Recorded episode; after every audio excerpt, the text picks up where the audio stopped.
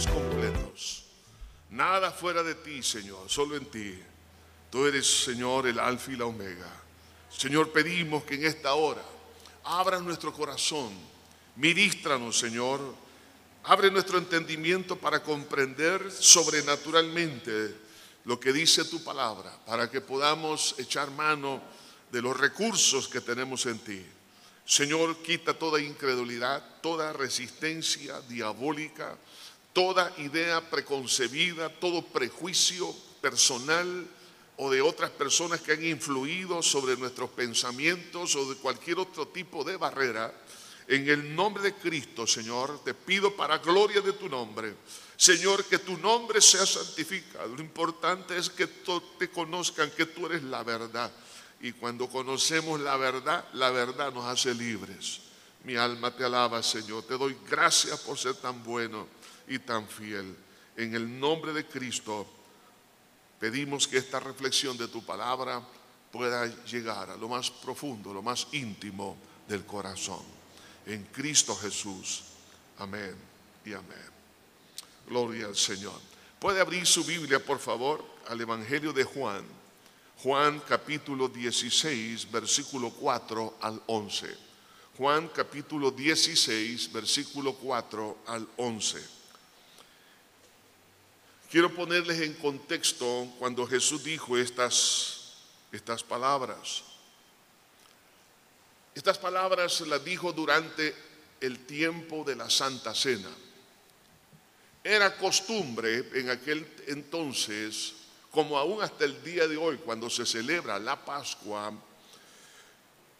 que después de que han participado del pan y han participado de la copa que representa el cuerpo y la sangre de Cristo, luego el padre de familia empezaba a dar alguna reflexión sobre el, hecho histórico de la Pascua, del libro de Éxodo, capítulo 12, pero también habían momentos cuando especialmente los más jóvenes hacían preguntas.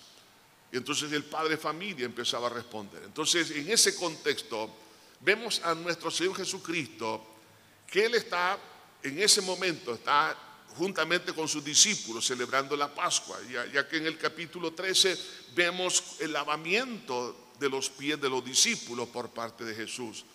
Luego entonces viene el Señor y comienza a decir, a dar varias enseñanzas importantes a partir del capítulo 13, 14, 15 y el capítulo 16. Toda esta enseñanza se da dentro de este contexto y una de las enseñanzas que quiero destacar en esta hora es la que encontramos en el versículo 4 del capítulo 16 al versículo 11. Dice así, mas os, dicho, os he dicho estas cosas para que cuando llegue la hora os acordéis de que ya os lo había dicho. Esto no os lo dije al principio porque yo estaba con vosotros, pero ahora voy al que me envió y ninguno de vosotros me pregunta, ¿a dónde vas antes? Porque os he dicho estas cosas, tristeza ha llenado vuestro corazón. Pero yo os digo la verdad, os conviene que yo me vaya porque si no me fuere, el consolador no vendría a vosotros, mas si me fuere, os lo enviaré. Y cuando Él venga, convencerá al mundo de pecado, de justicia y de juicio. De pecado, por cuanto no creen en mí, de justicia, por cuanto voy al Padre y no me veréis más, y de juicio, por cuanto el príncipe de este mundo ha sido ya juzgado. ¿Por qué conviene que el Espíritu Santo haya venido a nuestra vida? Porque dentro de las obras preciosas que Él hace internamente es convencernos de tres cosas fundamentales que el Señor Jesús habló. Convencernos de pecado, es decir, de la existencia de ese cáncer que hay en nuestro corazón y que lo veamos a la luz de la perspectiva de Dios, no como nosotros lo percibimos, no como la gente piensa, sino como, como Dios lo ve. Él me va a convencer de la existencia de algo que está ahí que me puede llevar hasta la condenación eterna. En segundo lugar, convencerme de justicia, es decir, convencerme de la victoria de Cristo, de tal manera que el Señor nos asegura la victoria de la vida eterna al haber ascendido al cielo, por cuanto voy al Padre, es decir, me convence de qué cosa, de que tengo vida eterna en Cristo Jesús, pero también me convence de algo más. Y es lo que quiero recalcar en esta hora, es la tercera parte. Convencerá de juicio. Y oigan lo que dice, de juicio por cuanto el príncipe de este mundo ha sido ya juzgado. ¿Quién es ese príncipe? Satanás, el príncipe de este mundo. El Espíritu Santo nos convence no, solo de la existencia, pero nos convence de, de un hecho que fue realmente dado en aquel momento, en el momento de la muerte de mi Señor Jesucristo, que ha sido, dice, ya juzgado. El término, este término judicial, que se traduce aquí como juzgado, significa en el original, significa sentenciado, ya está condenado. En otras palabras, ya hay una sentencia de, condenación.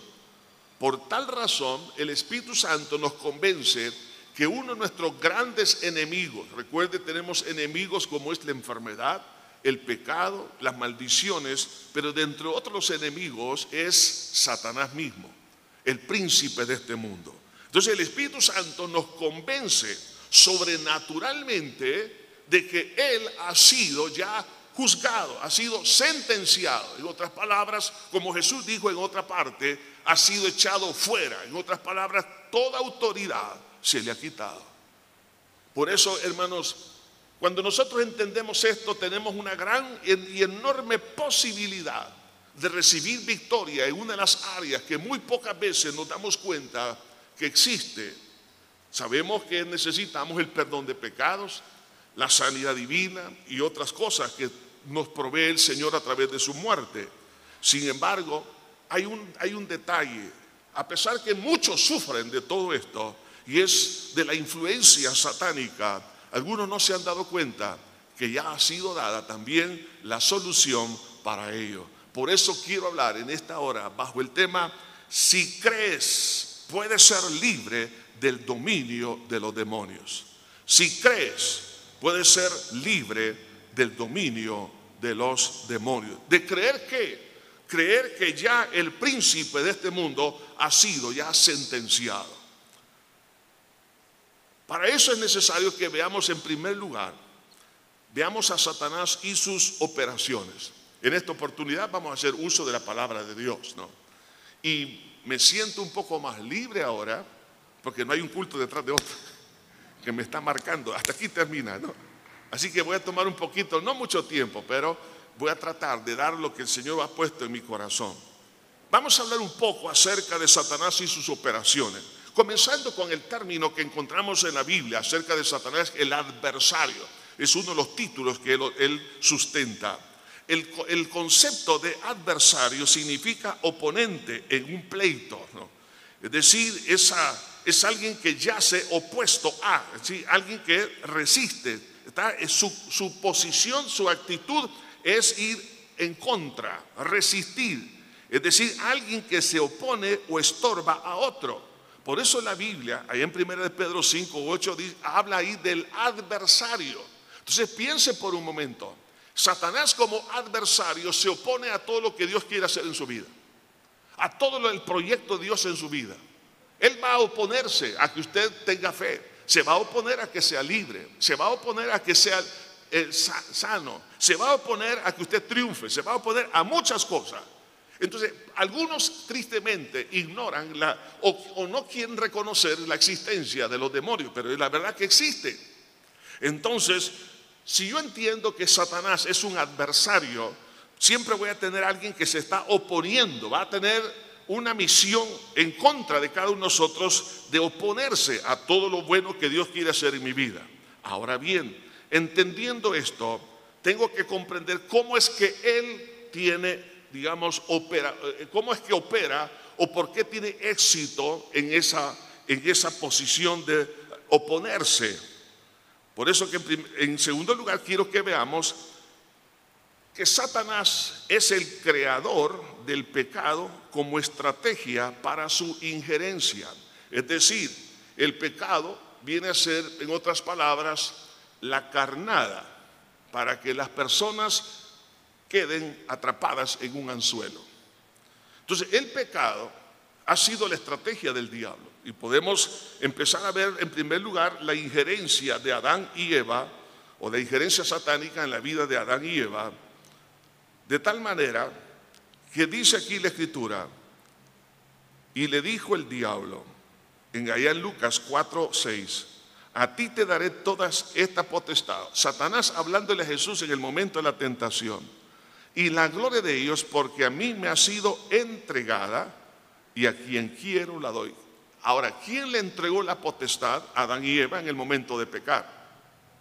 Porque Adán no solamente pecó como individuo, sino que pecó como representante de la raza humana, como un superintendente o como el, el apoderado, ¿no? Aquella persona que tiene autoridad. Entonces, cuando alguien, un representante, eh, comete una falta, afecta a toda una empresa. Entonces, así también vemos que Adán y Eva, al pecar, entonces, por eso dice la Biblia, que nosotros heredamos el pecado de nuestros primeros padres y a través del pecado la injerencia de Satanás. Por eso se le conoce como el príncipe de este mundo. Porque la, estrategia de él fue una vez el hombre, la mujer, toma el pecado, entonces yo lo atrapo. En, otras palabras, gobierno, tomo control. Ahora vemos también la injerencia sobre la humanidad por el temor a la muerte.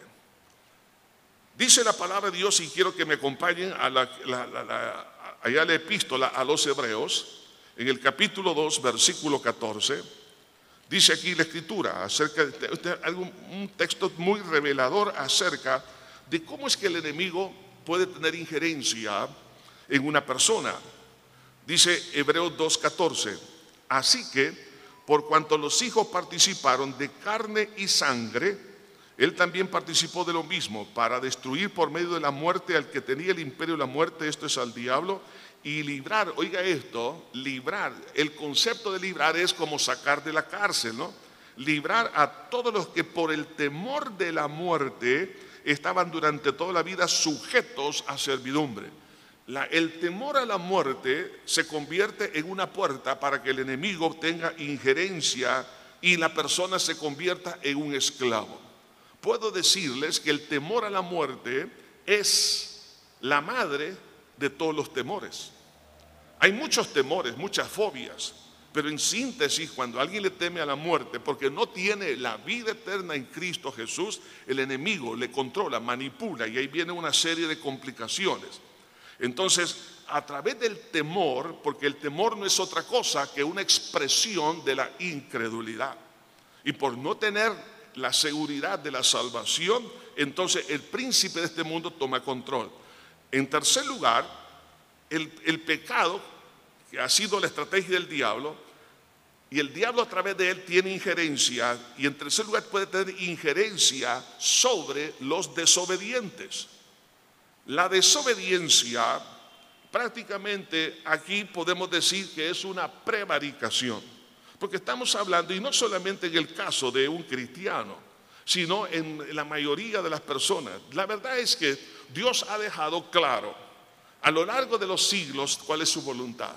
Los diez mandamientos están escritos en el corazón de toda persona, aun cuando nunca haya leído la Biblia.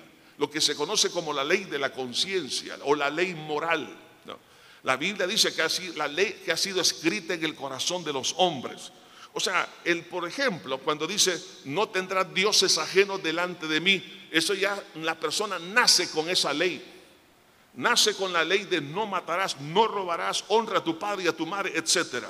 Ahora, cuando alguien cae en rebeldía, en desobediencia, en prevaricación, es decir, cometer un acto a conciencia, con conocimiento de la, de la, norma, y eso la, la viola intencionalmente, entonces dice la palabra de Dios allá en la epístola a los Efesios capítulo 2, versículo 1, dice, y Él os dio vida a vosotros cuando estabais muertos en vuestros delitos y pecados en los cuales anduviste en otro tiempo, siguiendo la corriente de este mundo, conforme al príncipe de la potestad del aire, el espíritu que ahora, ¿dónde es que opera?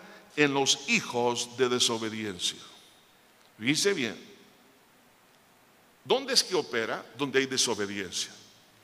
Por eso que hay personas que mantienen una, digamos, una relativa, digamos, paz o victoria porque se mantienen dentro de las normas de la palabra. Pero cuando alguien entra en una desobediencia, la desobediencia ya implica que hay un conocimiento de causa y cuando alguien sabe, por ejemplo, en una normativa eh, de tránsito, no se cruza el semáforo en rojo, pero dice, pero yo me lo cruzo, hoy en Semana Santa lo voy a cruzar. La policía anda por otros lados y le ponen una multa, de repente está un policía por ahí, entonces le va a decir, ¿por qué se pasó? Usted no le puede decir, es que no sabía, supuestamente desde que le dieron la licencia para manejo, usted sabe que no se lo puede, no puede cruzar el semáforo en rojo. Ahora entonces viene una multa. Todos sabemos, por la conciencia y por la palabra, hay cosas que nosotros no deberíamos jamás cometer. Pero el diablo cuando mira un desobediente, entonces sobre él opera. ¿Qué significa eso? Que está gobernando o reinando sobre los hijos de desobediencia.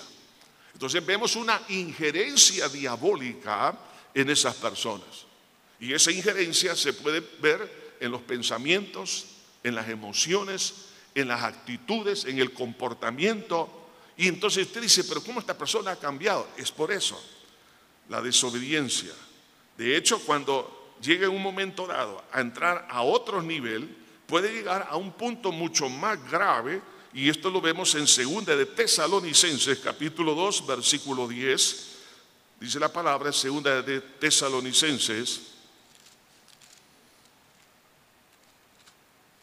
capítulo 2, versículo 10. Quizás leyendo el versículo 9, inicuo cuyo advenimiento es por obra de Satanás, con gran poder y señales y prodigios mentirosos, y con todo engaño de iniquidad para los que se pierden en por, por cuanto no recibieron el amor de la verdad para ser salvos. Fíjense bien, cuando una persona rechaza la verdad, el amor, la revelación de Dios en Cristo Jesús, vea lo que le acontece. Por esto Dios les envía un poder engañoso. Aquí está hablando en el contexto del anticristo. Para que crean la mentira, a fin de que sean condenados todos los que no creyeron a la verdad, sino que se complacieron en la injusticia. Entonces vemos aquí que en el caso cuando una desobediencia llega a ser tan grave, entonces se les, envía un poder engañoso. ¿A qué se está refiriendo? Un poder satánico que lo engaña con facilidad. Pero también Vemos, por ejemplo, cuando una persona sabe que dentro de las cosas que no debe de tocar, cuando dice la Biblia, no tendrás dioses ajenos delante de mí. Ese es el primer mandamiento. No tendrás dioses ajenos. Ahora, cuando alguien pone a algo o a alguien en el primer lugar, y especialmente a personas que han creído, a las, por ejemplo, en el campo del ocultismo, y han incursionado porque han puesto su esperanza en la adivinación y en cualquier otra de las prácticas del, campo esotérico, entonces, ¿qué es lo que sucede? Ahí el enemigo opera. Vemos el caso de una jovencita en, la, ciudad de Filipo. El apóstol Pablo llega ahí para predicar el Evangelio. Y oiga lo que estaba sucediendo. Mientras él estaba predicando, dice, Aconteció que mientras íbamos a la oración, oye, que el diablo es malo, hermano. Mientras íbamos a la oración, es decir, mientras la, iglesia busca de Dios, busca el rostro de Dios, cuando usted está buscando a Dios, el diablo va a tratar de oponerse, por eso se llama adversario. Dice, aconteció que mientras íbamos a la oración, nos salió al encuentro una muchacha que tenía espíritu de adivinación. Así que no se sorprenda cuando usted busque el rostro de Dios que el diablo va a tratar de cruzarse, ¿no? Tenía espíritu de adivinación. Y ponga atención a esto, espíritu de adivinación, la cual daba grandes ganancias a sus amos, adivinando. Esta, siguiendo a Pablo y a nosotros, daba voces diciendo, estos hombres son siervos del Dios Altísimo, quienes os anuncian el camino de salvación. Ahora, ¿Qué estaba diciendo? Es que el diablo ocupa la verdad algunas veces para engañar, porque él se viste como ángel de luz. Pablo y Silas son predicadores, son siervos de Dios. Estaba diciendo la verdad, la verdad. ¿Con qué propósito de ocultar su verdadera naturaleza, su verdadera identidad? Lo más probable, mira, esto a mí se me ocurre, ¿no? Decir que lo más probable es que esta joven, o este demonio, mejor dicho, a través de esta joven, quería que la pusieran a, dirigir las alabanzas en, la iglesia de Filipo, que la pusieran como líder de la, de la juventud. Pero dice aquí, y esto lo hacía por muchos días, mas desagradando a Pablo, este se volvió y dijo al espíritu, oiga esto, ¿a quién le dijo? Al espíritu demoníaco que había en ella, te mando en el nombre de Jesucristo que salga de ella. Y mire qué pasó. Y salió en aquella misma hora. Pero viendo sus amos que había salido la esperanza de su ganancia, prendieron a Pablo y a Sila. ¿Por qué perdieron la ganancia? Porque ya no adivinaba. La adivinación, oiga, no es una facultad mental. La adivinación es una falsificación demoníaca de lo que es la omnisciencia de Dios. Porque solo Dios conoce el futuro. Entonces el demonio que estaba en ella era el que adivinaba. Entonces, muchas personas están poseídas por demonios, como en este caso, que tienen facultades extrasensoriales, que algunos dicen, pero ¿por qué pasa esto? No, es que la persona ha desarrollado sus talentos, no es que ha desarrollado sus talentos, lo que ha permitido es que un diablo entre a su vida y lo engañe. Ahora, por eso que Satanás opera donde? En los hijos de desobediencia, ya que la Biblia, cuando dice en el primer mandamiento, no tendrás dioses ajenos, en otras palabras, no poner a ninguna, a ningún demonio. Ahora, aquí puede decir, pero yo nunca he puesto a un demonio como Dios. ¿Sabe?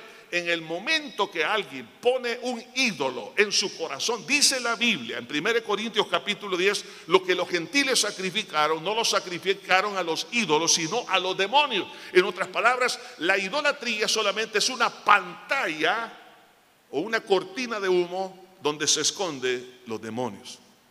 Por eso que los, la idolatría religiosa, que parece muy piadosa, detrás de todo esto es permitir que la gente tenga opresiones satánicas. Además de eso, idolatría puede ser también poner el dinero en primer lugar. La Biblia dice que la avaricia es idolatría. Pregunto, ¿habrá alguien de que los que me escuchan, ya sea por televisión, las redes sociales, aquí los que estamos presentes, ha puesto el dinero es bueno y Dios lo ha dado? Pero mi pregunta es, ¿tiene usted un nivel de confianza de tal manera que sin el dinero usted no puede tener paz.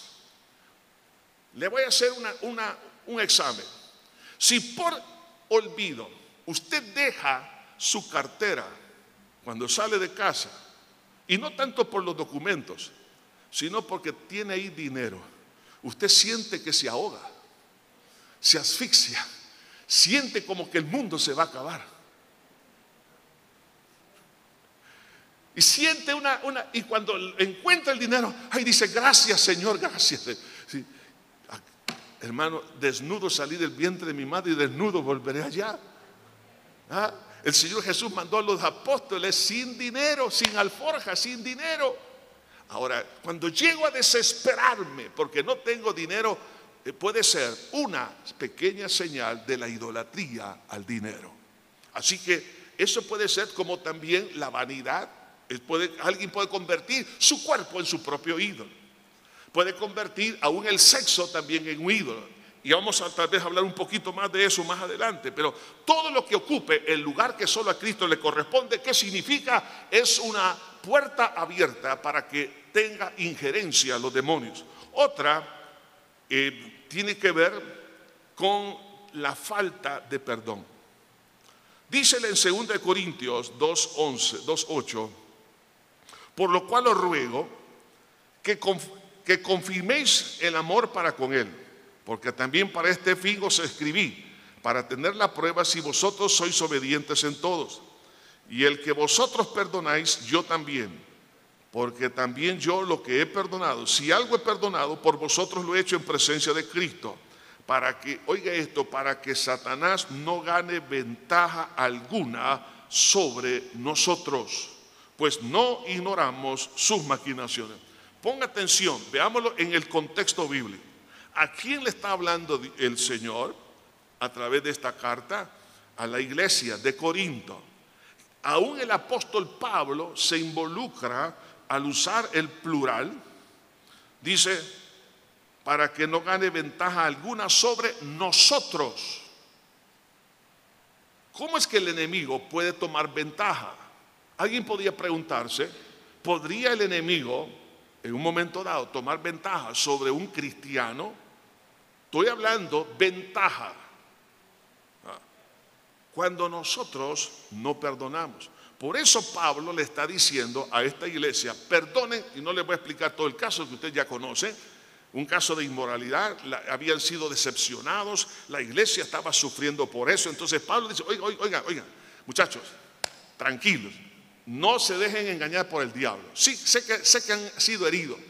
Perdonen porque si ustedes no perdonan, Satanás lo que va a hacer es tener injerencia.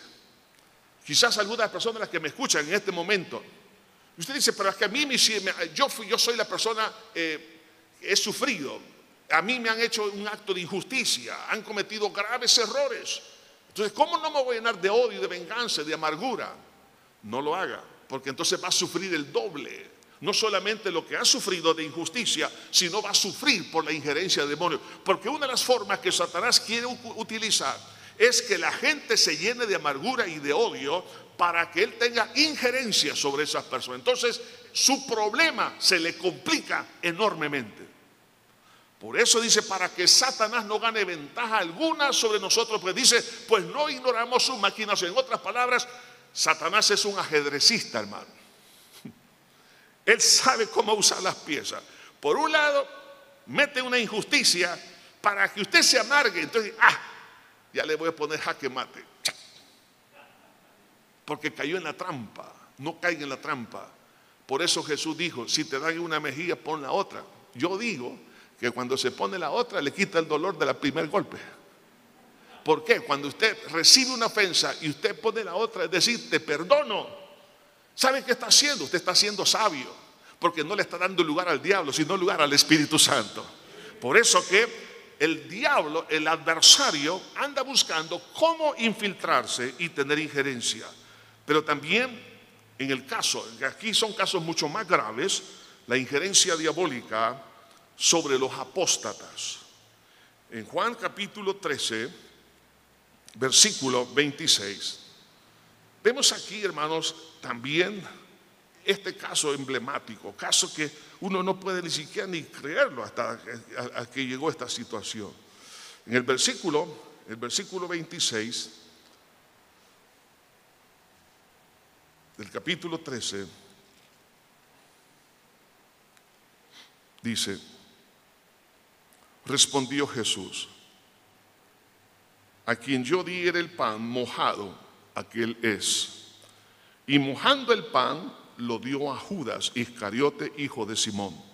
Y después del bocado, oiga lo que pasó, después del bocado, Satanás entró en él. Estamos hablando de Judas. Judas fue llamado por el Señor a la salvación, fue llamado al servicio, al apostolado. Judas fue instrumento del Espíritu Santo, porque cuando Cristo los envió de dos en dos, él, bueno, y juntamente con sus demás compañeros, hicieron grandes campañas evangelísticas y de sanidad divina y de echar fuera demonios. Oiga, si Judas, hermano, era un teólogo, estaba en la mejor universidad, en el mejor seminario bíblico, ahí estaba expuesto a la, misma, a la misma revelación de Dios en Cristo, la enseñanza de Dios mismo, en otras palabras, le estaba enseñando. Y lo ungió, le dio potestad, predicó de tal manera que cuando los doce regresan, dice, dice, dijo el Señor, que que veía a Satanás caer como un rayo, porque ellos venían felices. ¿Por qué venían felices? Porque habían sanidad y los demonios se sujetaban. O sea, este hombre echaba fuera demonios. Oye, echaba fuera demonios. Y qué triste que termina endemoniado. ¿Pero por qué? Porque rechazó o apostató de la verdad. Por eso que una persona, y vea este, este caso aquí, cuando Jesús le da el pan, ¿qué significa eso? Esto es mi cuerpo que por vosotros es partido. Pero este hombre lo hace en una actitud de desprecio, sin reconocimiento, lo hace en un sentido de burla, un escarnio hacia Cristo. Por eso entró Satanás en él. Y efectivamente, ¿qué pasó? Jesús le dice, lo que has de hacer, hazlo pronto. Entonces vemos aquí que una de las peores cosas que le puede acontecer a alguien es darle lugar a que Satanás venga a, vivir en su vida, sea totalmente poseído, como el caso de este hombre. Pero también en el caso, hermanos, la injerencia que algunas veces los demonios tienen en el área mental y en el área física. Vemos en el ministerio del Señor Jesucristo que, por ejemplo, en el caso del endemoniado de Gádara, cuando Jesús lo sanó, echó fuera los demonios, dice, quedó en su juicio cabal, juicio cabal. O sea, su mente estaba oprimida, poseída, estaba esclavizada por los demonios, pero el Señor lo sanó, quedó en su juicio cabal, de tal manera que ese hombre después que se dio cuenta que andaba desnudo, me imagino que le pidió a alguno de los discípulos, ¿tienen ropa por ahí muchachos? Se vistió y se metió en la barca. En otras palabras, Señor, yo quiero ser uno de, tus apóstoles. Se ofreció voluntariamente. Y Jesús dijo, no, no, te vamos a ir a predicar a las 10 ciudades de Decápolis. Ahí te voy, quiero que empieces a, contarles a los tuyos cuán grandes cosas ha hecho el Señor.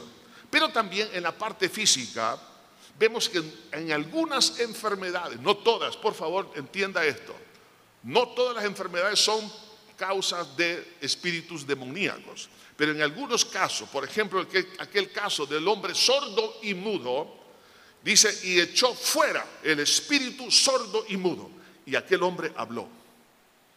Vemos el caso de aquella mujer que andaba encorvada, de tal manera que Jesús dijo que esta mujer había vivido 18 años esa enfermedad, pero era por causa de los demonios. Por eso dice, y echó el espíritu, dice ahí, espíritu de enfermedad.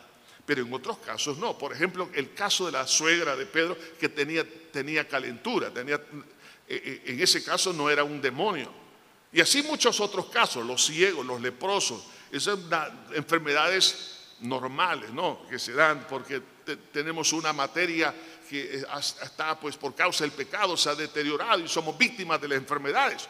Pero hay casos donde son demonios que están eh, teniendo, digamos, control sobre alguna parte del cuerpo. Entonces, hay que pedirle a Dios que nos diga en algunos casos cuál es el origen de este problema, si es físico o si es, o si, o si es espiritual, para orar específicamente.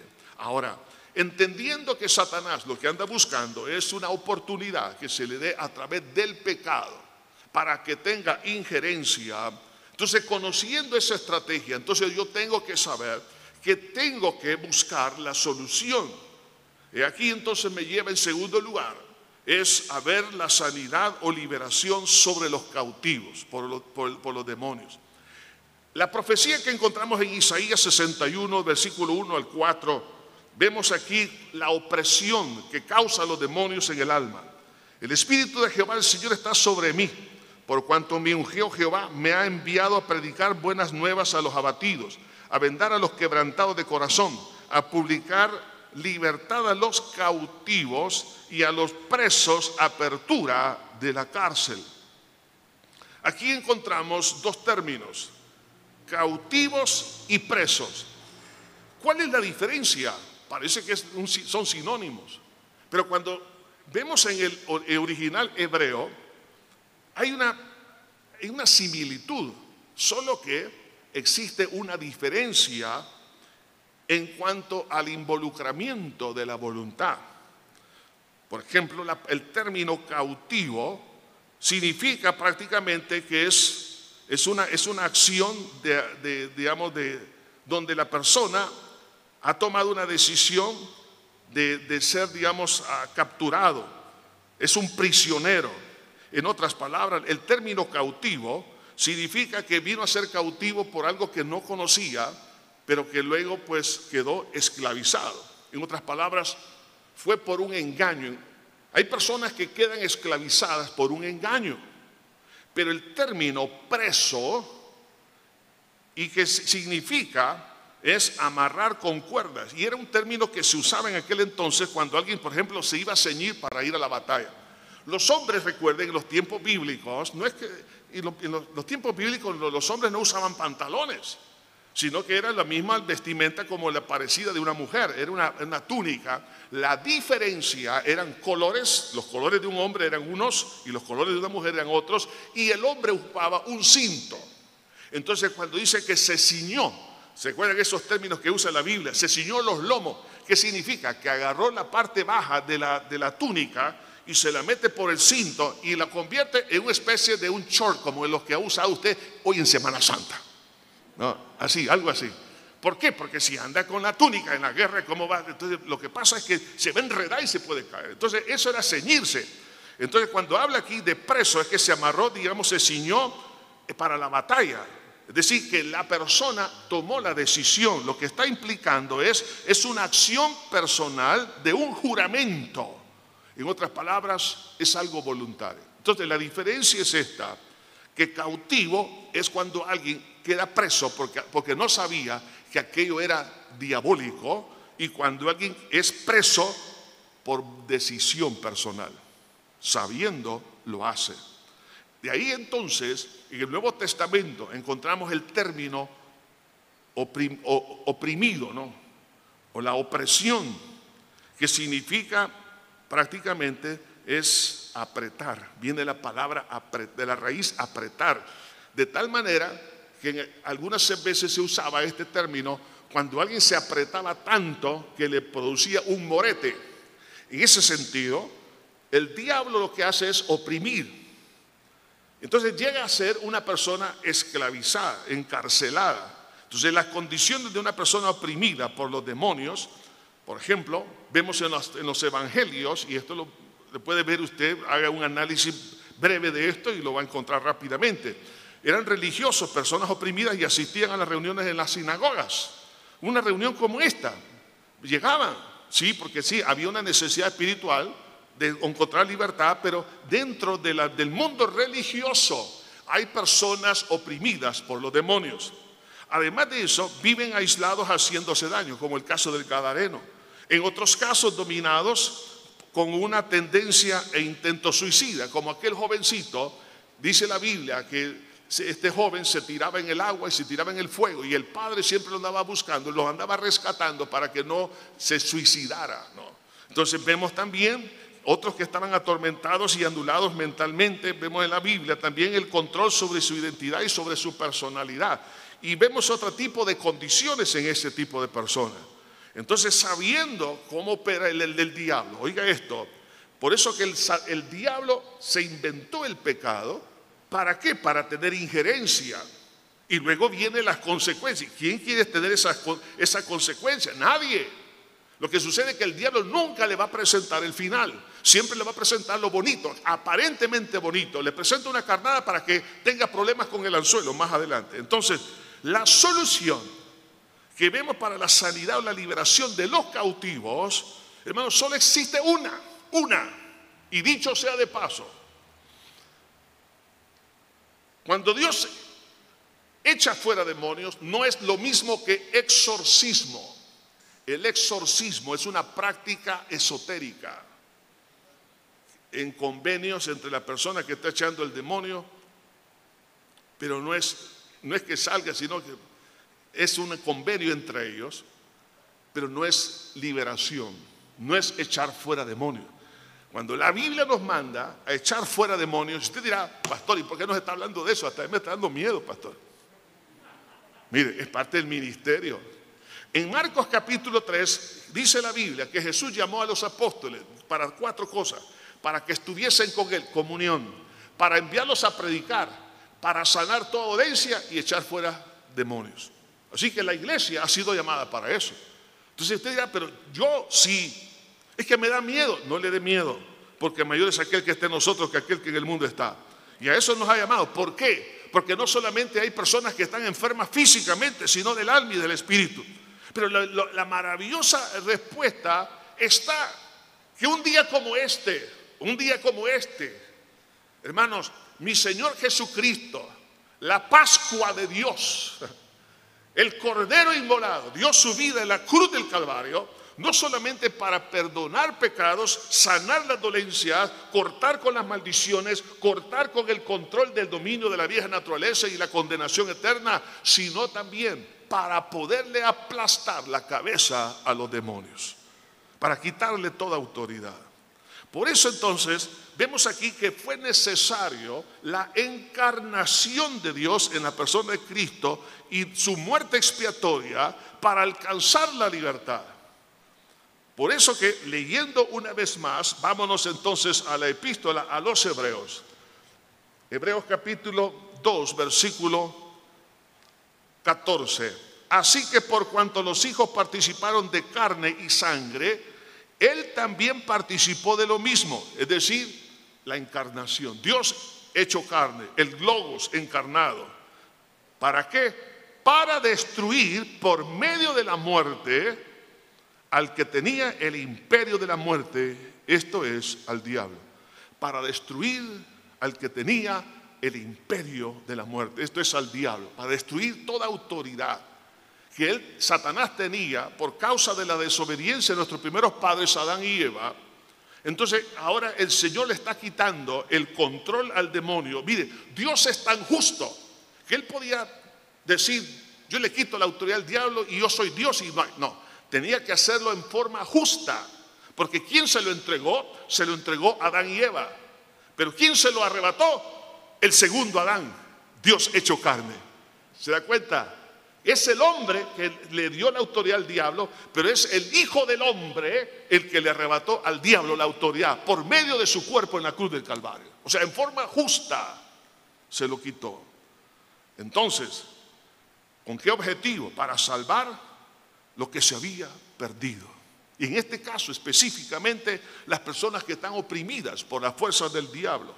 Dice en Marcos 10:45, porque el Hijo del Hombre no vino para ser servido, sino para servir y dar su vida en rescate por mucho. Rescate significa personas que se están ahogando, personas que están en un, incendio, en, medio del fuego, se encuentran en un momento difícil, pero rescatarlo de ahí, de urgencia. Pero también dice en, la, palabra de Dios en, en Tito 2.14, quien se dio a sí mismo por nosotros para redimirnos. La palabra redimir es rescatar de toda iniquidad y purificar para sí un pueblo propio celoso de buenas obras. Rescate, ¿de dónde? De la iniquidad, de la suciedad, de la basura. Por eso la Biblia nos dice en 2 Corintios 5, 19, al que no conoció pecado por nosotros lo hizo pecado para que fuésemos hechos justicia de Dios en él. Nos habla de un rescate por medio de su muerte. Por eso allá en Isaías 54, 5, en carácter de promesa, vimos aquí esta maravillosa, hermanos, palabra que Dios nos da. Y dice Isaías 54, 5 porque tu marido es tu hacedor, Jehová de los ejércitos es su nombre y tu redentor. El santo de Israel, Dios de toda la tierra, será llamado. Porque como a mujer abandonada y triste de espíritu te llamó Jehová, y como a la esposa de la juventud que es repudiada, dijo el Dios tuyo. Por un breve momento te abandoné, pero te recogeré con grandes misericordias. Entonces vemos aquí que Dios es maravilloso, ¿no? Dios es tan bueno que aunque alguien se haya contaminado, ya sea espiritualmente, ya sea en forma voluntaria o involuntaria, con conocimiento o sin conocimiento, por curiosidad o por con conocimiento de causa, sea como haya sido y que el diablo tenga injerencia, entonces es aquí donde vemos la respuesta por parte del Señor. Algunas personas, quiero hacer un paréntesis, creen que no tienen necesidad de ser liberados. Cuando tienen evidencias espirituales de que sí lo son. Especialmente, hermanos, aquellos, aquellos pecados en el mundo del ocultismo, que se mira o se presentan como una filosofía, como una disciplina, como un término elegante, donde las personas de cierto prestigio social y económico e intelectual pertenecen a esos grupos, entre comillas, selectos. Entonces dice, yo fui compañero de fulano y lo dicen con tanto orgullo cuando debían de sentirse avergonzados. ¿Por qué? Porque en ese lugar donde se reunían era, era lugar de invocación a los demonios con las ceremonias y las ideas que se daban. Ejemplo de ello, tenemos tantos campos del ocultismo, la nueva era, rosacrucismo, masonería y muchos otros términos dentro de la que es la, ah, el mundo del ocultismo, que algunos lo miran como algo ilegal. Oiga esto, si usted mantiene todavía eso con orgullo, respeto, no, y literatura y conserva ideas todavía de eso, ¿qué significa? Usted tiene, oiga esto, un Dios ajeno. Y un Dios ajeno es tener la puerta abierta a los demonios, porque es un ídolo. El ídolo filosófico, el ídolo intelectual sobre lo que conoció, o la práctica o los poderes que en un momento dado vio, los tiene como algo maravilloso y hay personas que ese tipo de pecados no los confiesan. ¿Cuáles son los pecados que más confiesan? No, que es un borracho, que es un adúltero, que es un ladrón, que es un homicida. Está bien, hay pedir perdón. Pero esta clase de pecados muy pocas veces se señalan. Porque la persona no creen que es pecado. Es pecado, ¿sabe por qué? Y estos son de los peores, porque lo que significa es haber invocado a Satanás a través de ceremonias. Por ejemplo, si usted en un momento dado participó en un momento dado cuando le estaban tirando las cartas, lo que usted estaba haciendo era permitir que espíritus de, adivinación, como los que hemos leído en Hechos 16, vinieran a su vida. Usted estaba invocando, no en forma verbal, pero en forma no verbal, invocando a los demonios. Cuando usted lee el horóscopo, ¿qué es lo que está haciendo? Lo que está haciendo es invocando a los demonios para que le dirijan su vida. ¿Qué hace una persona cuando por ejemplo, en, cualquier otro tipo de prácticas, en una, sesión de espiritismo, lo que está haciendo es invocar a los demonios. Y, estas cosas, hermano, algunos no los miran como pecado. La Biblia dice en, el libro de Apocalipsis, y, comienza una, una, lista en el capítulo 20, si no mal recuerdo, 19-20, cuando dice, y los hechiceros, y ahí habla de adúlteros, y habla de todo. Pero lo primero que encabeza los hechiceros no heredarán el reino de Dios y serán lanzados al lago de fuego, dice la Biblia.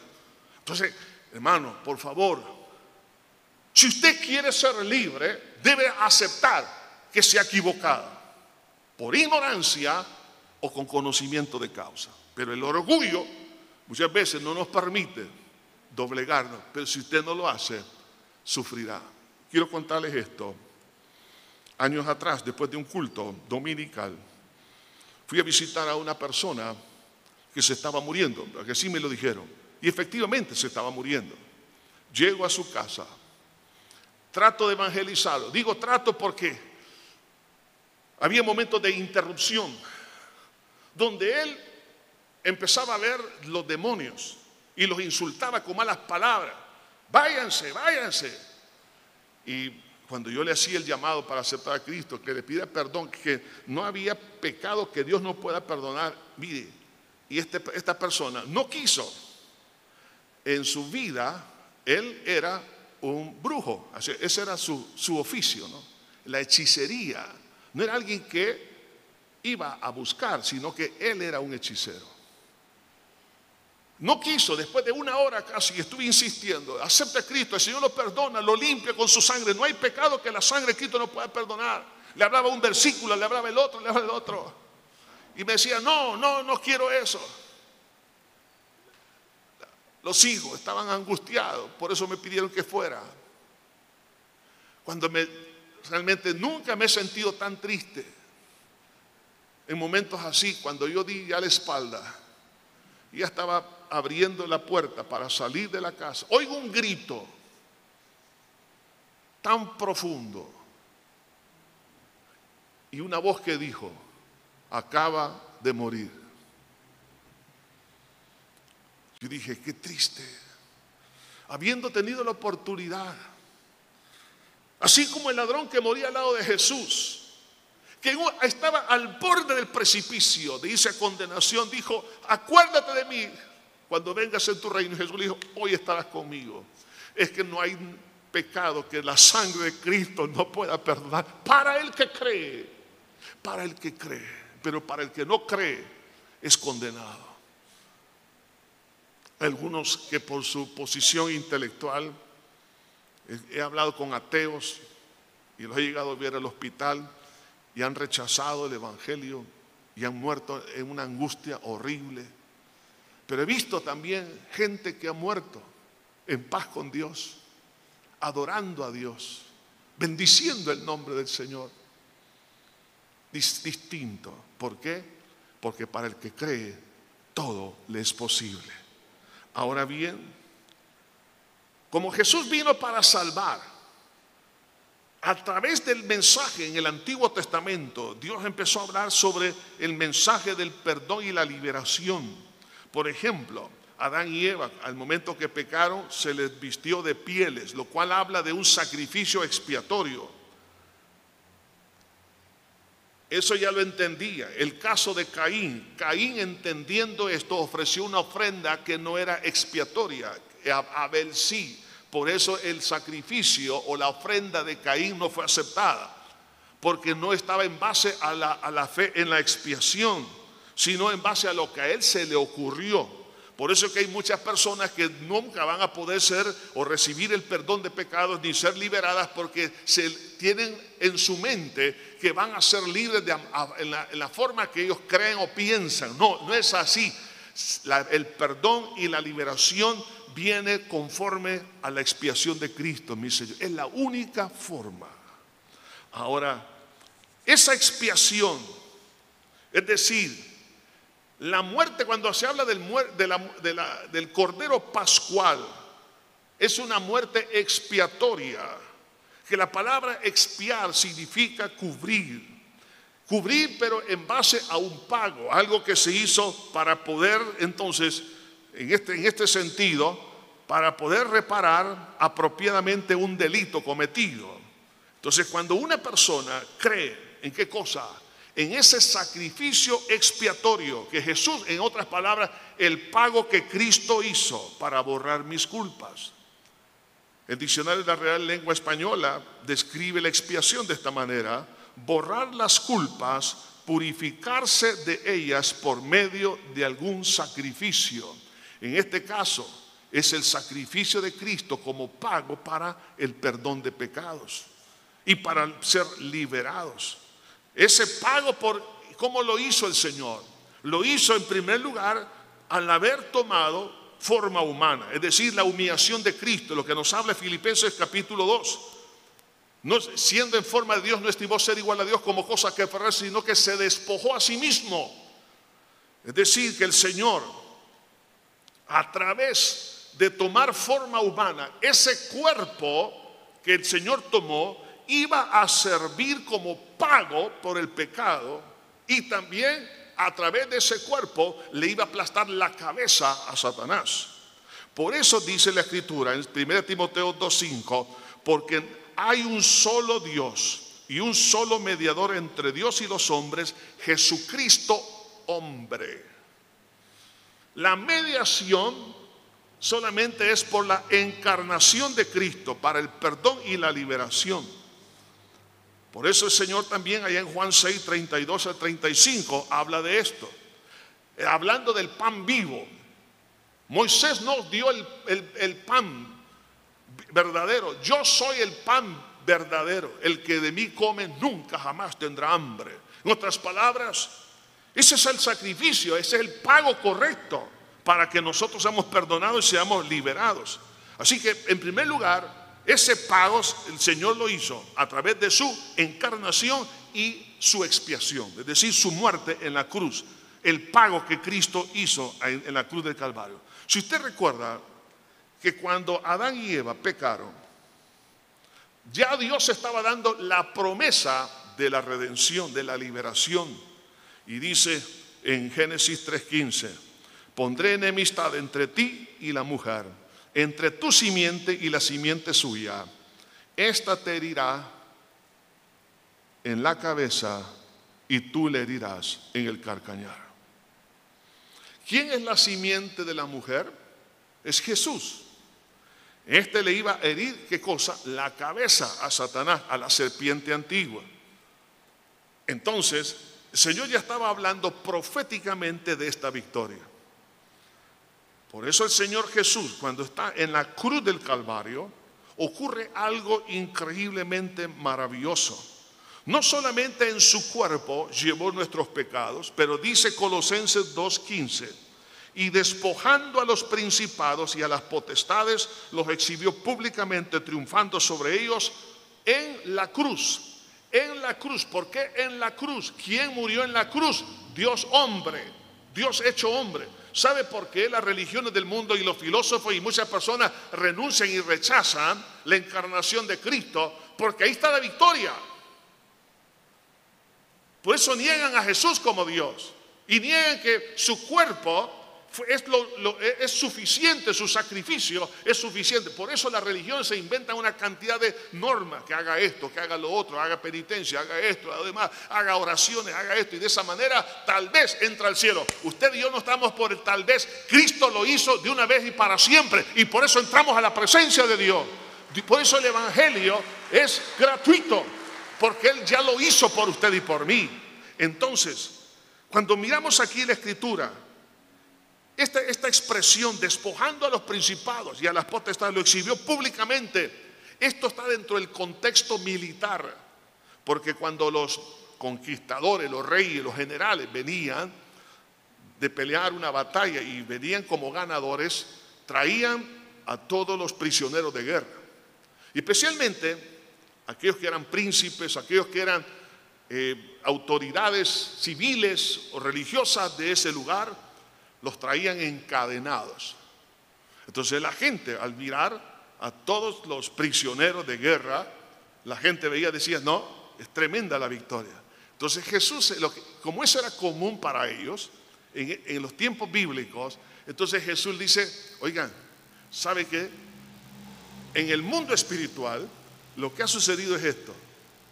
Jesús venció a los principados y a las potestades y los exhibió públicamente triunfando sobre ellos en la cruz del Calvario. No hay demonio que Jesús no haya vencido en su muerte. Por eso el cuerpo de Cristo fue necesario.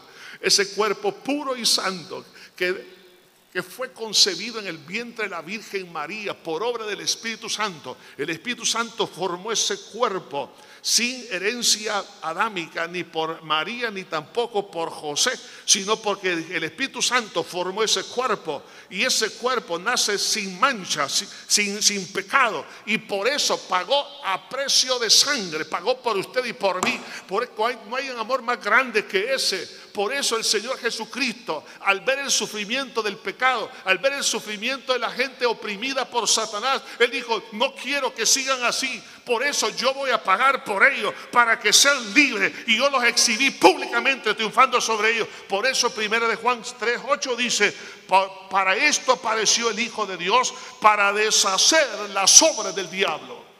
Para eso apareció el Hijo de Dios, Cristo mi Señor, para deshacer las obras del diablo. Y no hay obra del diablo que el Señor Jesucristo no pueda romper para que las personas sean libres. Ahora, sé que usted se está haciendo esta pregunta, ¿qué debo de hacer entonces? Por lo menos cuatro cosas. Primero, tener conciencia y voluntad completa de ser libre del pecado. Usted no puede ser libre de Satanás y los demonios si no suelta el pecado. Se lo voy a ilustrar y lo he usado varias veces esto. En la India hay un sistema de los aborígenes para capturar a los monos. En un, eh, en un porrón o en una, un cántaro, ponen ellos piedras en el fondo del cántaro, ponen hojas y luego ponen nueces. Entonces el mono, cuando mira las nueces, mete la mano y agarra todas cuanto puede. Pero en ese momento que ha metido la mano, la persona que lo va a capturar ya sale corriendo. Y él darse cuenta sale corriendo. Pero claro, no puede subirse a los árboles porque como la mano la lleva llena de nueces, ya no la puede sacar. Así que tiene que levantar ese cántaro y no puede subirse a un árbol y ahí lo atrapa. ¿Qué tenía que hacer ese mono? Soltar las nueces, sacar la mano y ser libre. Pero ¿cuántas personas quieren ser libres con las nueces? ¿Cuál es la nuez que a usted le encanta? Y usted dice, Señor, libérame, sáname, quita esta opresión. Pero Señor, esta nuez déjamela, por favor. Y dice, todo o nada. Es que usted y yo no necesitamos las nueces del diablo. Lo que necesitamos es el pan de vida. A mi Señor Jesús. Yo soy la verdadera comida y verdadera bebida, dijo el Señor. Entonces, si entendemos eso, yo debo estar consciente y tengo que tener voluntad completa. Por eso el Señor dice en Apocalipsis 3:20, he aquí, yo estoy a la puerta y llamo, en otras palabras, apelar a la voluntad. Si alguno oye mi voz y abre la puerta, en otras palabras, tiene la voluntad. Hay algunos que dicen, yo no sé por qué lo dicen. Bueno, sí sé que el cristiano no tiene voluntad. Con amor y respeto, sentémonos y hablemos de esto, ¿no? Bíblicamente, y vamos a ver qué dice la Biblia. Conceptos teológicos eh, equivocados dicen eso, que el cristiano ya no tiene voluntad. Oiga esto, ¿dónde está tocando la puerta Jesús? En la iglesia de la Odisea. O sea, está apelando a la voluntad de la iglesia, no del, no del inconverso. Bueno, es un paréntesis. Si alguno oye mi voz y abre la puerta, o sea, hay voluntad, entraré a él y, y, cenaré con él y él conmigo. ¿Qué es lo que Jesús quiere? Que lo hagamos voluntariamente que haya voluntad completa, no abrir la puerta en 20 grados, 30 grados, no, tiene que ser 90 grados para que entre. No, no, pero ¿qué, tal 70 grados, pastor? 90 o nada. ¿Por qué? Porque no podéis servir a dos señores a la vez. Tiene que haber voluntad completa. Si usted, alguno de los que me escuchan, quiere realmente ser libre de la injerencia diabólica, tiene que tener la voluntad total de renunciar a eso, si no, no va a funcionar. Porque Cristo murió completamente para redimirnos completamente, no en parte del pecado, sino todo, todo o nada. Alejandro el Grande cuando iba a conquistar una ciudad, mandaba un recado y era este, ríndanse y vivirán. No se rindan y morirán. Ahora, si yo no me rindo, es decir, si no abro la puerta 90 grados, entonces vamos a morir esclavizados. Segundo, segundo aspecto, ¿qué tengo que hacer? Aparte de tener conciencia y voluntad completa, es arrepentirnos por haber ofendido a Dios. Muchos no creen que han ofendido a Dios cuando permitieron que le leyera el iris del ojo, las palmas de las manos, cuando leyeron el horóscopo, cuando jugaron la Ouija, cuando fueron a un centro de espiritismo, cuando fueron donde un centro de que le hicieron una limpia. Ahí usted se endemonió más. O sea, lo que hicieron fue un exorcismo, una práctica esotérica, lo que hizo complicarle más la vida. Personas que han, estado leyendo y todavía creen en, el, mundo de lo, esotérico, todavía tienen fe. Sí, creen en Cristo, creen en Dios, pero oiga, si usted sigue creyendo en esa mentira, usted no puede servir a dos señores.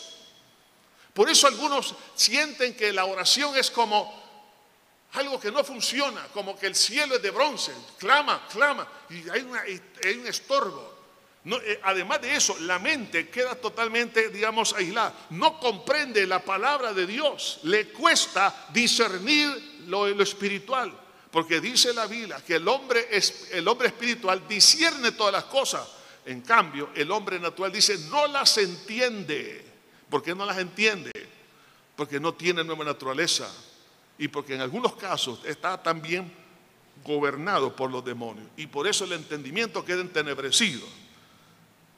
Así que tiene que haber arrepentimiento por haber ofendido a Dios. La Biblia dice en 2 Corintios 7:10, porque la tristeza que según Dios produce arrepentimiento para salvación, de que no hay que arrepentirse, pero la tristeza del mundo produce muerte. Cuando usted dice que no tengo nada de qué arrepentirme, entonces el Espíritu de Dios le convence y le dice, mira, tú dices que no tenés nada de qué arrepentirte, cuando Dios produce el arrepentimiento de aquellas cosas que usted dice que no quería arrepentirse, o, decía, no tengo de qué arrepentirme, yo soy una buena gente, es deberían de sacarme en una carroza ir para el Viernes Santo. Deberían de, oh, no, yo, yo soy mejor que mis compañeros, yo soy mejor que muchos hermanos. Hay muchos hipócritas que van a la iglesia y empiezan a hablar. ¿Y, ¿Y qué pasa? No tienen conciencia de pecado.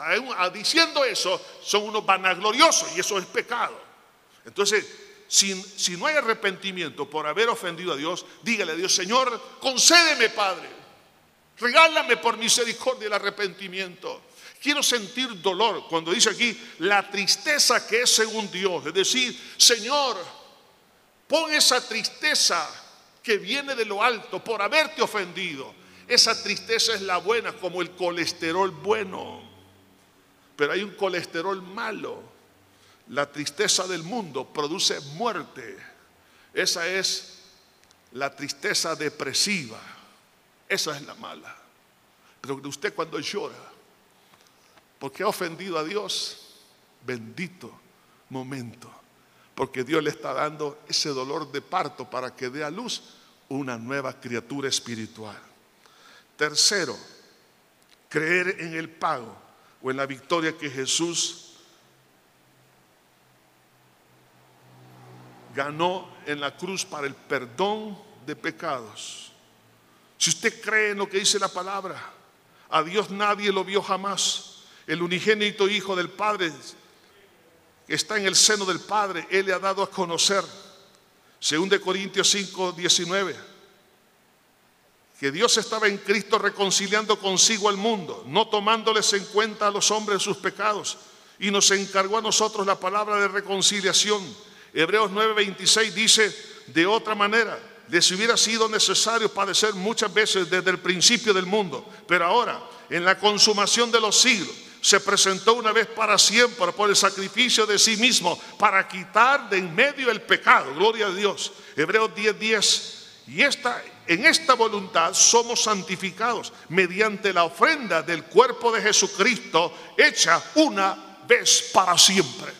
Cuando usted llega a entender que Cristo a través de su cuerpo pagó por nuestros pecados de una vez y para siempre y que no existe otra fórmula. Entonces cuando yo creo a esa victoria, entonces viene la libertad. Y en cuarto lugar, creer que en la victoria de Jesús sobre Satanás y sus, demonios en la cruz del Calvario.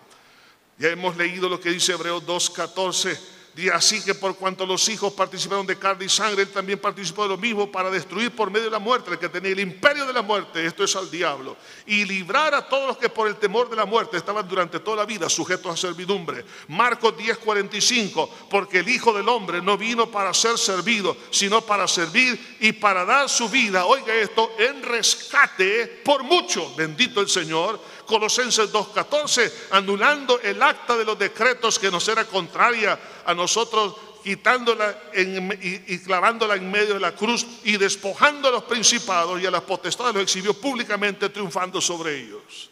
¿Qué era el acta de los decretos? Y con esto termino.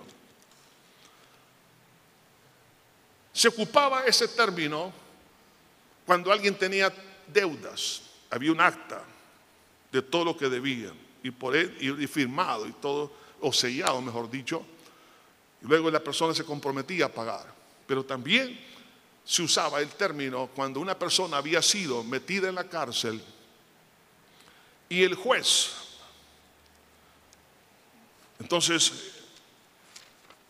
la sentencia, por decir algo, había una cantidad de delitos, por decir, este, el robo, 10 años, eh, violación sexual, 30 años, homicidio agravado, 40 años, y así. Algunos llegaban con una, una deuda de 100, 200, 300 años. En otras palabras, cuando ponían esa acta en la puerta, en la parte de afuera de la cárcel, la clavaban. La clavaban. Y cuando el preso iba cumpliendo los años de cada sentencia, lo iban tachando. Pero algunos decían, aunque tenga cuatro vidas, ni que, ni que sea gato. Nunca, ¿va? ya sabía que era sentencia, era para, no iba a salir. Entonces, el acta era algo que estaba diciendo, tú no vas a poder salir. Y oiga esto, hay un acta de todos los pecados suyos y míos, registrados por el Señor. Y la sumatoria al final dice condenación eterna, porque la paga del pecado es muerte.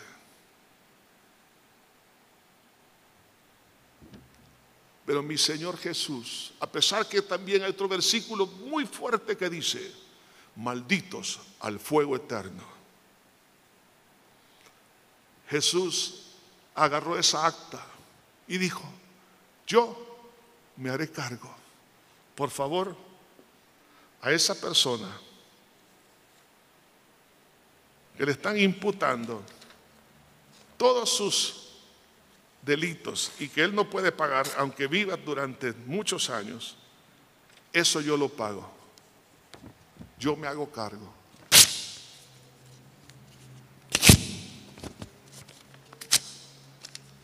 A todos los que están en las cárceles, a los oprimidos, a los presos, les dio apertura de la cárcel. ¿Por qué? Porque Él pagó a precio de sangre. Un día como este, Jesús nuestro Señor muere en la cruz del Calvario entre las dos tardes. Pagó por nuestros pecados, pagó para que las consecuencias o maldiciones sean canceladas, pagó para que tengamos victoria sobre el mundo, pagó para que tengamos victoria sobre el control de la vieja naturaleza, pagó para que yo no vaya a condenación eterna y pagó para que los demonios salgan y no tengan autoridad. Por eso el Señor Jesucristo es nuestro libertador y conoceréis la verdad y la verdad os hará libres. Pero ¿qué necesita el Señor para hacer algo así? Solo te pide esto ¿Estás tú de acuerdo que por estar en esta cárcel es por tu culpa y tu pecado? Y usted dice, no, no, es que aquí estoy metido por injusticia. No, no. Si usted se está lavando las manos, tipo Pilato, yo no soy culpable, yo soy víctima. Todos somos culpables.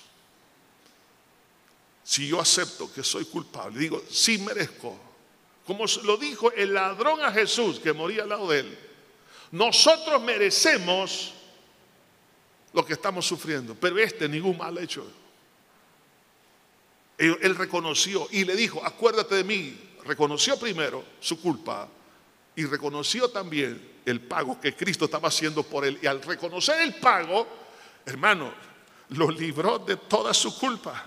Le dijo, hoy estarás conmigo en el paraíso. No te preocupes. Todo lo malo que has hecho está cancelado. Ahora nos vamos a ir a la presencia del Padre.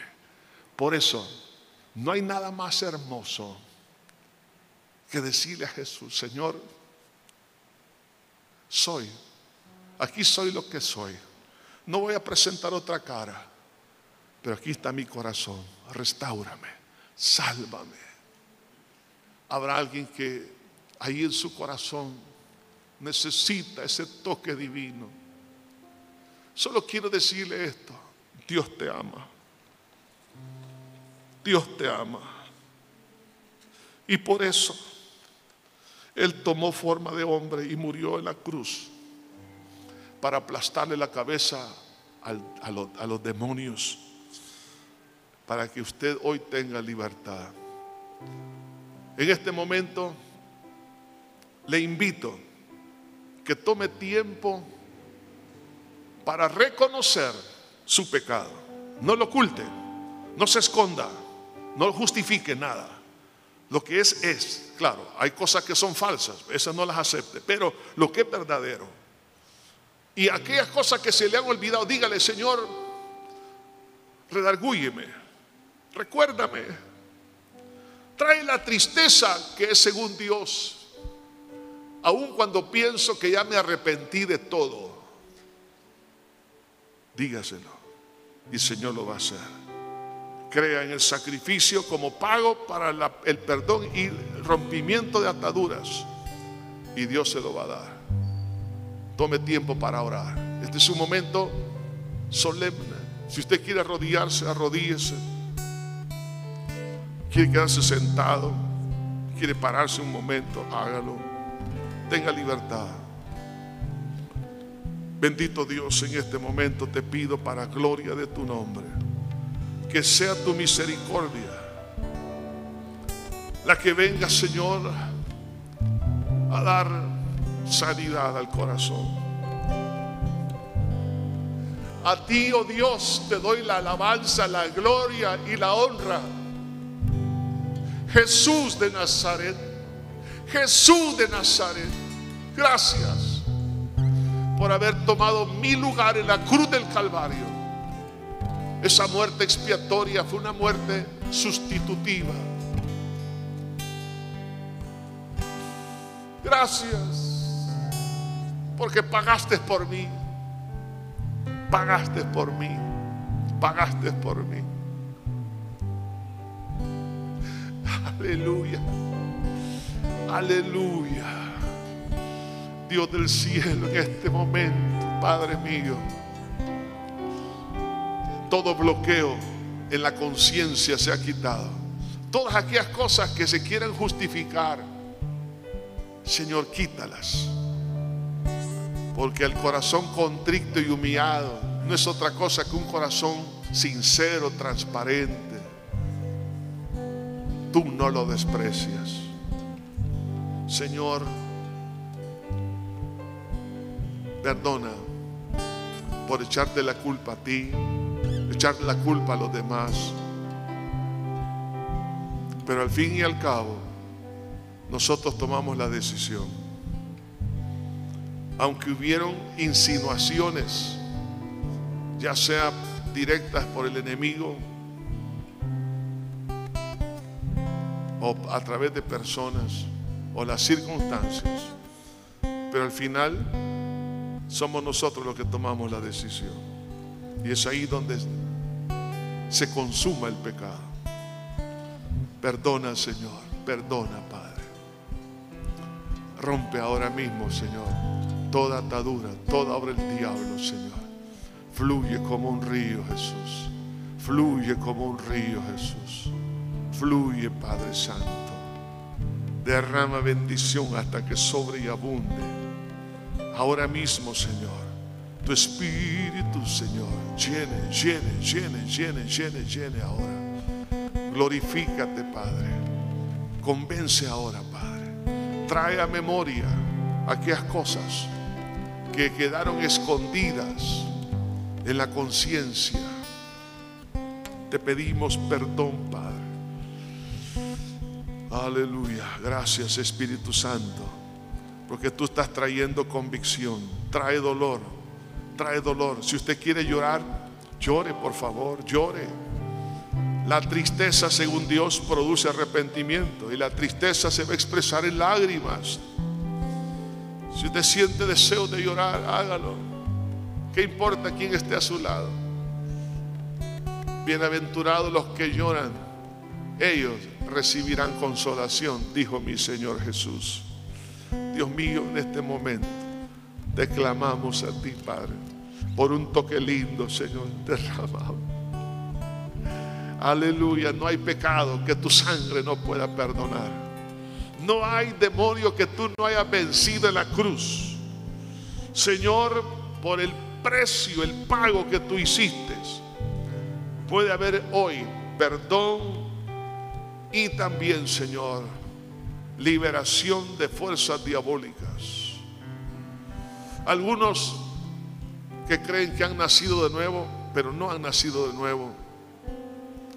Y se confunden y por eso dicen, ¿cómo es posible que un demonio pueda estar en un cristiano? Pero cristiano es el que nace de nuevo, no el que asiste a la iglesia y tiene un ministerio. Cristiano es el que nace de nuevo. Señor, si no ha nacido de nuevo tu hija, tu hijo, que ahora le conceda, Señor, la oportunidad, aunque se haya bautizado en agua, pero no nació de nuevo, Señor, concédele ahora el nuevo nacimiento, que pida perdón y por la fe en tu sangre recibe el perdón de pecados. Señor Jesucristo, oh, en este momento, pídale perdón a Dios por todas aquellas cosas que usted pensó que no eran pecados, pero que son una ofensa. Toda idolatría, idolatría no solo religiosa, sino filosófica, al mundo satánico, al, campo esotérico, el ocultismo. Puso a los demonios en primer lugar. Y usted no se dio cuenta, pero eso es lo que hizo. Dejó al Dios, el único y Dios verdadero, dejó a ese manantial de vida y cavasteis para vosotros cisternas, cisternas rotas que no retiren agua. Y dejaste esa fuente de agua viva. Perdona, Señor, por el desprecio, por haber despreciado, Señor, tu obra en la cruz del Calvario, por la basura del pecado. Perdona, Señor, por haber despreciado, Señor, la unción del Espíritu Santo el ministerio del Espíritu, la vida en el Espíritu, por la iniquidad. Perdona, Señor. Perdona, perdona, perdona, perdona, Señor. Limpia con tu sangre. Sí, Señor.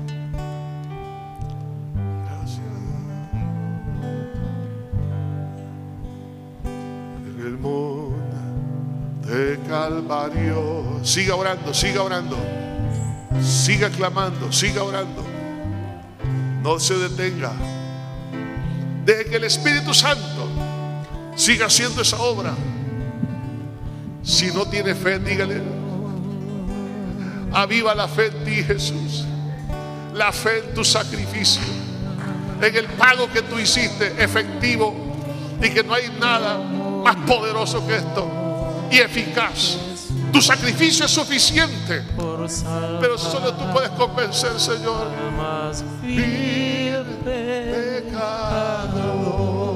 Siga orando, siga orando, siga orando. Oh, yo siempre amaré esa cruz. Sí, Señor y en sus triunfos gloria será. Y algún día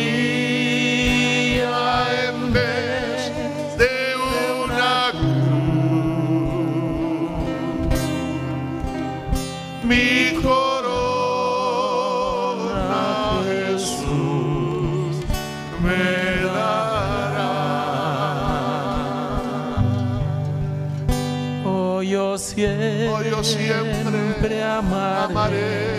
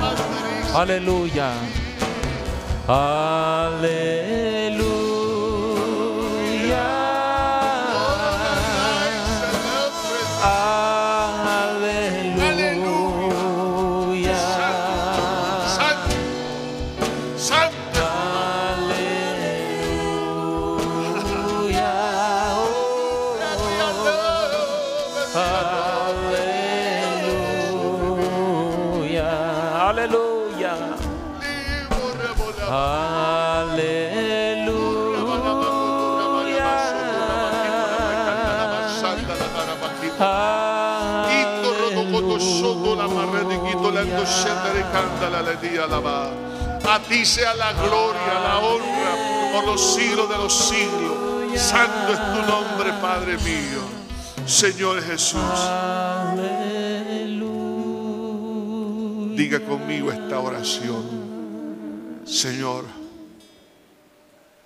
perdóname por haber pecado contra ti. Algunas veces por ignorancia, pero pequé. Perdóname por haber prevaricado. Pequé con conocimiento de causa, con una actitud de rebeldía. Perdóname por haberte desafiado. Y tú lo que querías era evitarme el dolor. Pero neciamente pequé contra ti. He pecado contra mi familia, contra mi propia vida. Perdóname. Perdóname. Límpiame con tu sangre que derramaste en la cruz del Calvario. Un día como este, el grito de emancipación consumado es. Es mi grito de victoria. Gracias por salvarme. Gracias por salvar mi alma hoy. Lávame más y más, Señor, de todas mis iniquidades. Perdóname, perdóname, perdóname. Señor, tú vienes pronto. Quiero usar mi tiempo para honrarte a ti. mi vida ya no es mía, es tuya. Porque tú me compraste a precio de sangre. Mi cuerpo es tuyo, lo pongo a tu servicio, mi alma, mi mente, mis emociones, mi espíritu, todo mi ser. Lo consagro a ti, Señor. Santifícame, purifícame, Padre. Gracias, gracias, Señor. Aleluya. ¿Cuántos? Voy a pedir que se pongan de pie por un momento todos. Sé que Dios perdona y limpia. ¿Cuántos están dispuestos porque lo sienten en su corazón? Decirle, aquí consagro mi vida para ti. Renuncio a mis sueños por el sueño que tú tienes para mi vida. Y quiero vivir para hacer tu voluntad. Si usted quiere hacerlo, puede pasar, guardando un poco de distanciamiento, pero puede pasar, con distanciamiento, pero pasa. No importa que quede un poco así aislado, no. Lo importante es dar un paso de fe, decir, y para que usted lo recuerde también. Acérquense lo más posible también aquí al altar para que haya más espacio. Mientras adoramos al Señor.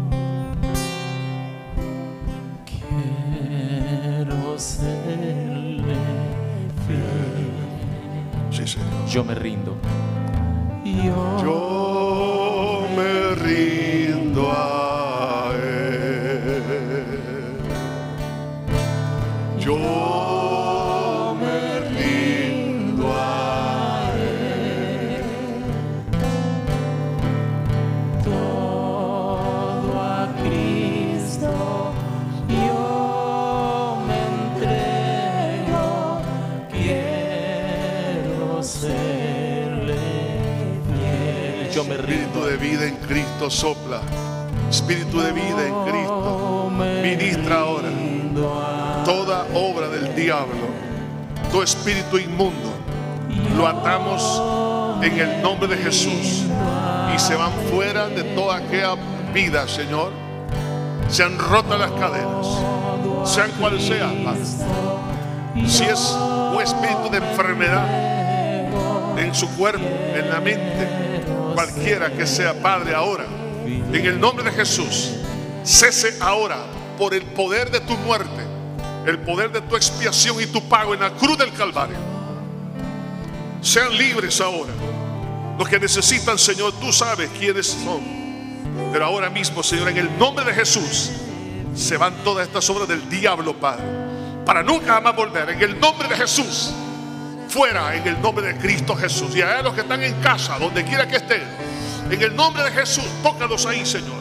En el nombre de Jesús, los presentes y los que están allá, Padre, ahora mismo sean ministrados por la presencia del Espíritu Santo. Aleluya.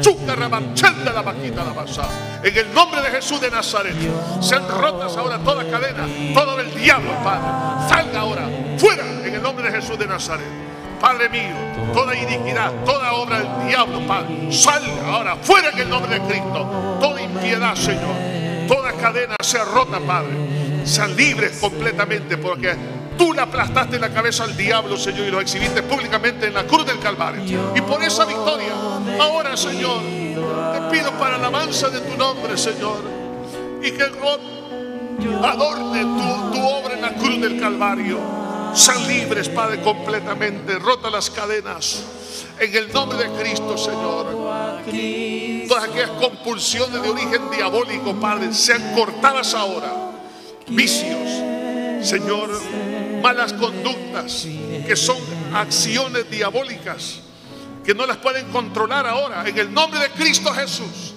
Toda conducta desenfrenada, Toda conducta, Padre, ahora mismo que no tiene control, ahora en el nombre de Cristo Jesús, sean atados de esos demonios, Padre, por el nombre de Cristo Jesús. Y tu victoria en la cruz del Calvario Señor, es efectiva. Por ello ahora, sean libres ahora. En el nombre de Jesús de Nazaret, salgan ahora todas esas fuerzas del diablo, Padre, esas vidas que se han humillado, que han entendido, Señor, el mensaje de la expiación y tu victoria en la cruz del Calvario. Señor, ahora mismo, Señor, queremos ser totalmente llenos de tu Espíritu Santo, llenos de ti, Padre. Por eso nos consagramos a ti en esta hora. Nos dedicamos a ti, Padre. Señor, ahora llénanos con tu Espíritu. Señor, llena, llena con Espíritu Santo. Llena, Padre, ahora. En el nombre de Jesús de Nazaret. Padre, fluye como un río, Señor. Oh, gracias, Señor. Gracias. Aleluya. Hay una alabanza que dice, hay un gran río que viene del Señor. Oh, hay el río de la, de la gracia del Espíritu Santo. Deje que el río de Dios, el fluir del Espíritu Santo, llena, llena, Señor, llena ahora, llena Jesús. Tú eres quien bautiza con Espíritu Santo y fuego. Tú eres quien bautiza con Espíritu Santo y fuego, Señor. Aleluya. Gracias, gracias. Bendito seas, buen pastor, te adoramos. Ven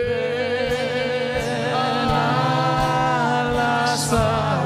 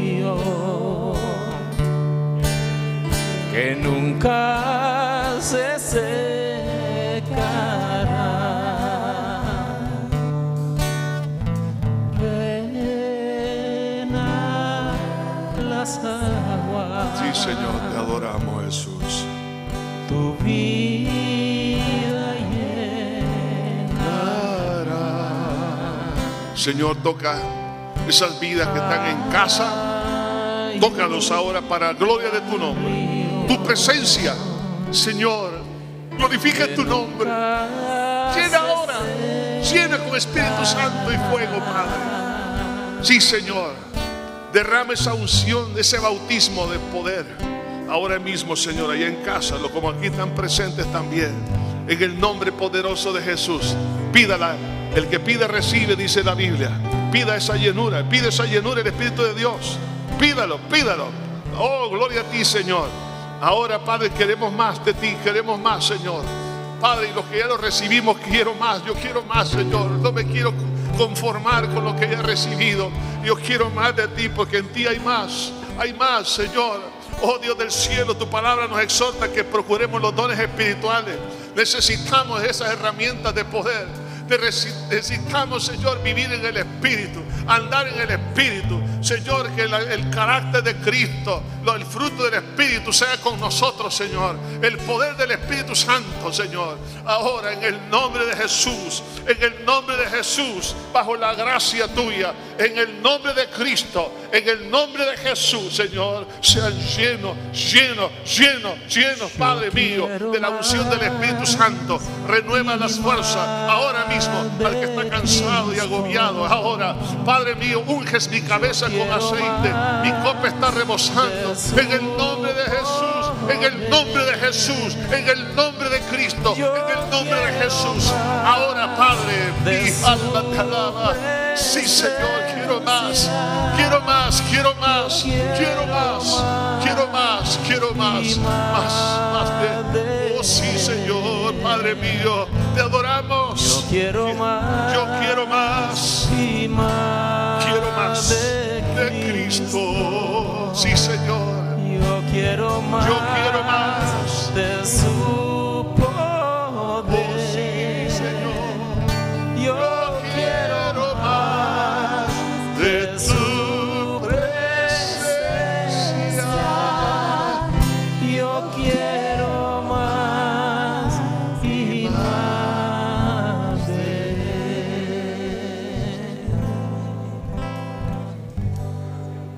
de Espíritu Santo, bienvenido a este lugar. Jesucristo, bienvenido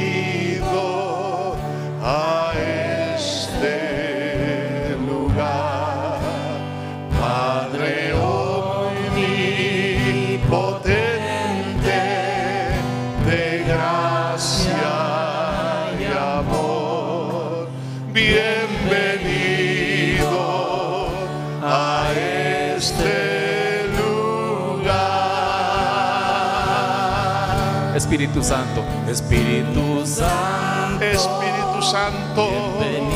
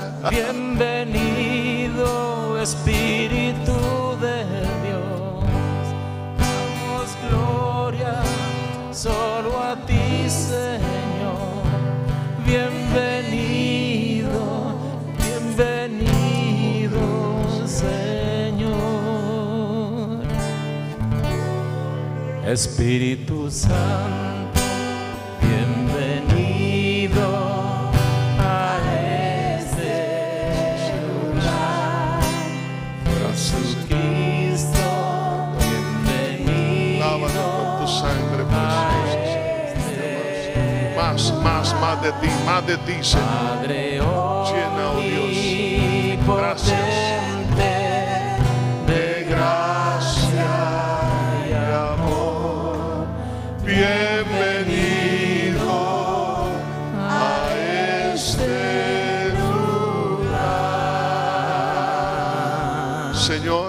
Gloria de tu nombre, en el nombre de Jesús, Señor, solo tú puedes hacer esto, llenar con tu Espíritu Santo.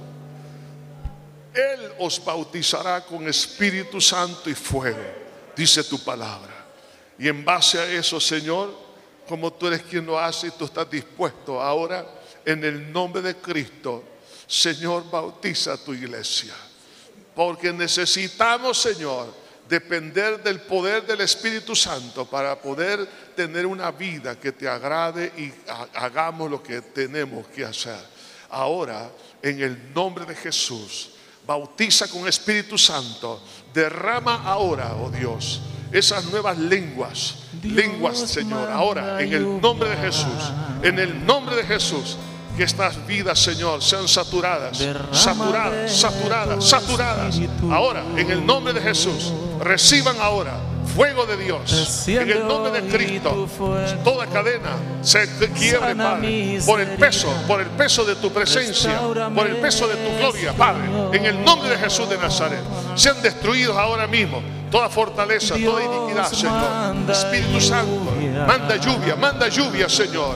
Oh Espíritu de Dios, renueva las fuerzas ahora. Aquel que no tiene ninguna, Señor. Libera oh día mismo, ahora mismo, Señor. Toda alma que está mi Dios, viviendo bajo esa opresión. hoy Sea sano ahora. En el nombre de Jesús. En el nombre de. Cristo. En el nombre de Jesús. Ahora. Aleluya. Secha precio canto ribica.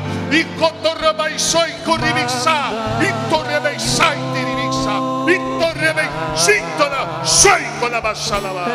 En el nombre de Jesús. Llena ahora mismo. Ahí en casa. Aquí en este lugar. Donde quiera que esté, Padre, tu hija, tu hijo. Clamando. Ahora. Reciban en el nombre de Jesús la porción de Dios para su vida. Sí, Señor. Tú eres quien da ahora mismo, Padre. Toca, toca estas almas. Aleluya, aleluya. Oh, mi alma te alaba.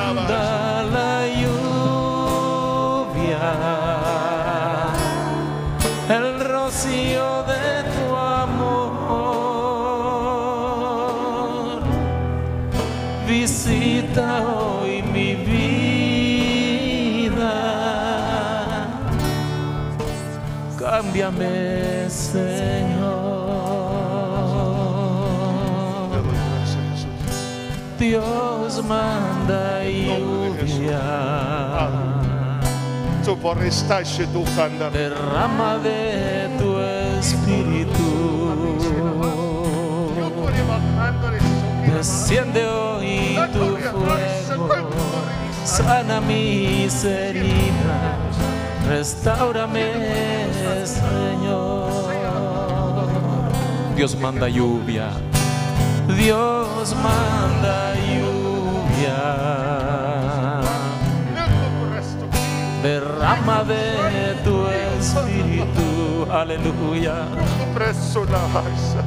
Desciende hoy tu fuego, sana mis heridas, restaurame, Señor. Dilo,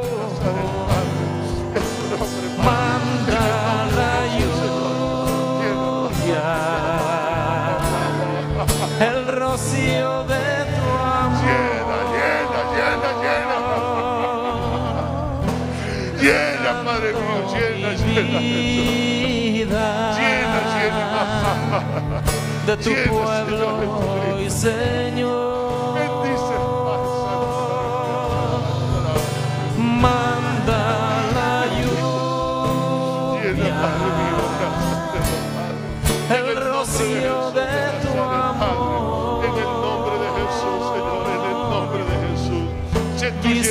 llenando, ahora, en el nombre de. Jesús.